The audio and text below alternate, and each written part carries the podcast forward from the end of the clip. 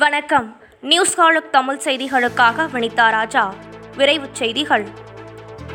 Corona பரவலால் சிறைகளில் நெருக்கடியை குறைக்க உத்தரப்பிரதேசத்தில் கைதிகளுக்கு பரோல் வழங்கப்பட்ட நிலையில் வெளியே சென்றால் கொரோனா தாக்குமோ என்ற அச்சத்தில் சுமார் இருபத்தோரு கைதிகள் சிறையிலிருந்து வெளியேற மறுத்ததால் அதிகாரிகள் அதிர்ச்சியடைந்துள்ளனர்.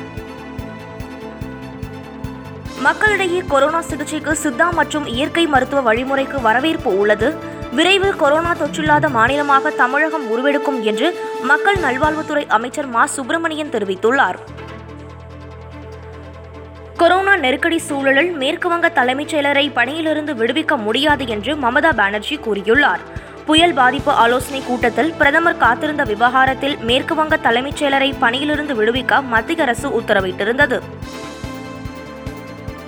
கருப்பு மஞ்சள் மற்றும் வெள்ளை பூஞ்சை நோய் தொற்று பாதிக்கப்பட்ட உத்தரப்பிரதேசத்தை சேர்ந்த ஐம்பத்து ஒன்பது வயது முதியவரான குன்வர் சிங் சிகிச்சை பலனின்றி உயிரிழந்தார். எண்டோஸ்கோபி பரிசோதனை மூலம் அவருக்கு மூன்று வகையான பூஞ்சை நோய் தொற்று இருந்தது கண்டறியப்பட்டது. உத்தரப்பிரதேசத்தின் சனத்பூர் பகுதியில் மணமகளுக்கு நெஞ்சுவலி ஏற்பட்டு உயிரிழந்ததை அடுத்து மணமகளின் தங்கையை உடனேயே திருமணம் செய்து கொண்ட மணமகன். மணமகள் திடீரென உயிரிழந்ததை அடுத்து செய்வதறியாது இருந்த குடும்பத்தினருக்கு அவர்களது உறவினர்கள் இந்த யோசனையை கொடுத்ததாக தகவல்கள் கூறுகிறது. உலக புகையிலை எதிர்ப்பு நாள் குறித்து விழிப்புணர்வு ஏற்படுத்த ஒடிசாவின் பூரி கடற்கரையில் வரைந்த மனச்சிற்பம். கொரோனாவால் மருத்துவ செலவினங்களை எதிர்கொள்ள முடியாமல் தவிக்கும் மக்களுக்கு ஐந்து லட்சம் வரையில் பிணையில்லா கடன் வழங்க எஸ்பிஐ கனரா ஐஓபி இந்தியன் வங்கி உள்ளிட்ட பொதுத்துறை வங்கிகள் முன்வந்துள்ளன. எட்டு புள்ளி ஐந்து சதவிகித வட்டியில் வழங்கப்படும் இக்கடனை ஐந்து ஆண்டுக்குள் திரும்ப செலுத்த வேண்டும். உத்தரப்பிரதேசம் மாநிலம் எடவாடாவில் தடுப்பூசி போட்டுக்கொண்ட சான்றிதழை காட்டியவர்களுக்கு மட்டுமே மது விற்பனை செய்ய வேண்டும் என மாவட்ட நிர்வாகம் உத்தரவிட்டுள்ளது. இதேபோல் பிரோசோபாத் மாவட்டத்தில் அரசு ஊழியர்கள் தடுப்பூசி போட்டுக்கொண்டால் மட்டுமே மாத சம்பளம் கிடைக்கும் எனவும் அறிவிக்கப்பட்டுள்ளது. கொரோனா பேரிடர் சூழலில் காங்கிரஸ் தலைவர்கள் தங்களை வீட்டுக்குள் தனிமைப்படுத்திக் கொண்ட நிலையில் பாஜக தொண்டர்கள் நிவாரணப் பணிகளில் ஈடுபட்டு வருகின்றனர் என பாஜக தலைவர் ஜே பி நட்டா கூறியுள்ளார். இந்தியாவில் கொரோனா மூன்றாவது அலையின் தாக்கத்தை தற்போதைக்கு கணிக்க முடியாது என்றும் இரண்டாவது அலையின் தாக்கம் குறையும் வாய்ப்பை பயன்படுத்தி அனைவருக்கும் தடுப்பூசியை செலுத்த வேண்டும் என டபிள்யூஹெச்ஓ தென்கிழக்கு ஆசிய இயக்குநர் தெரிவித்துள்ளார். நடிகை சாந்தினி அளித்த புகாரில் கைது உறுதி என்பதால் அதிமுக முன்னாள் அமைச்சர் மணிகண்டன் தலைமறைவாக உள்ளதாக தகவல் வெளியாகியுள்ளது. மணிகண்டன் மீது பாலியல் வன்கொடுமை உள்பட ஐந்து கடுமையான சட்டப்பிரிவுகளில் வழக்கு பதிவு செய்யப்பட்டுள்ளது.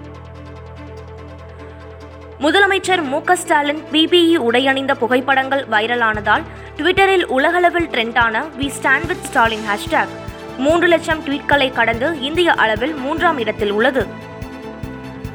டெல்லியில் கட்டப்பட்டு வரும் புதிய நாடாளுமன்றம் உள்ளடங்கிய மத்திய விஸ்டா கட்டுமான பணிகளுக்கு தடை விதிக்க டெல்லி உயர்நீதிமன்றம் மறுப்பு தெரிவித்துவிட்டது.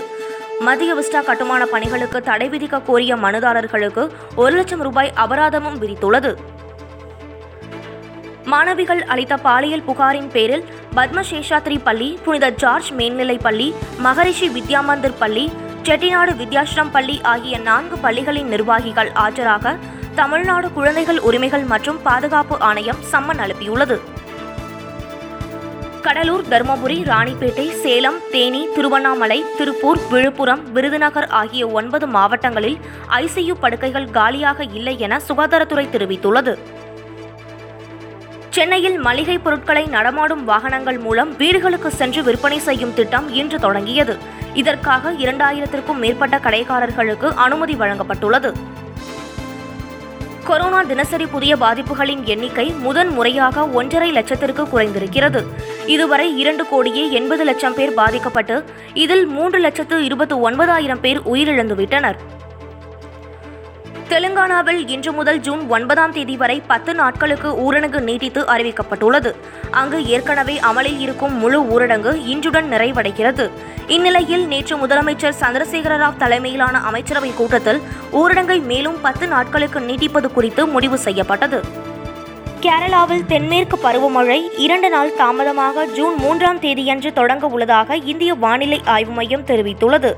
ஜூன் ஒன்றாம் தேதி முதல் தென்மேற்கு காற்று மேலும் படிப்படியாக வலுப்பெறக்கூடும் என்றும் இதன் விளைவாக கேரளாவில் மழைப்பொழிவு அதிகரிக்கும் என்றும் தெரிவிக்கப்பட்டுள்ளது. தொடர்ந்து உயர்ந்து வரும் பெட்ரோல் டீசல் விலை. இன்றைய நிலவரப்படி பெட்ரோல் லிட்டருக்கு தொன்னூற்று ஐந்து ரூபாய் எழுபத்து ஆறு காசுகளாகவும் டீசல் லிட்டருக்கு எண்பத்து ஒன்பது ரூபாய் தொண்ணூறு காசுகளாகவும் உள்ளது. இத்துடன் இந்த செய்தி தொகுப்பு நிறைவடைந்தது. நன்றி வணக்கம்.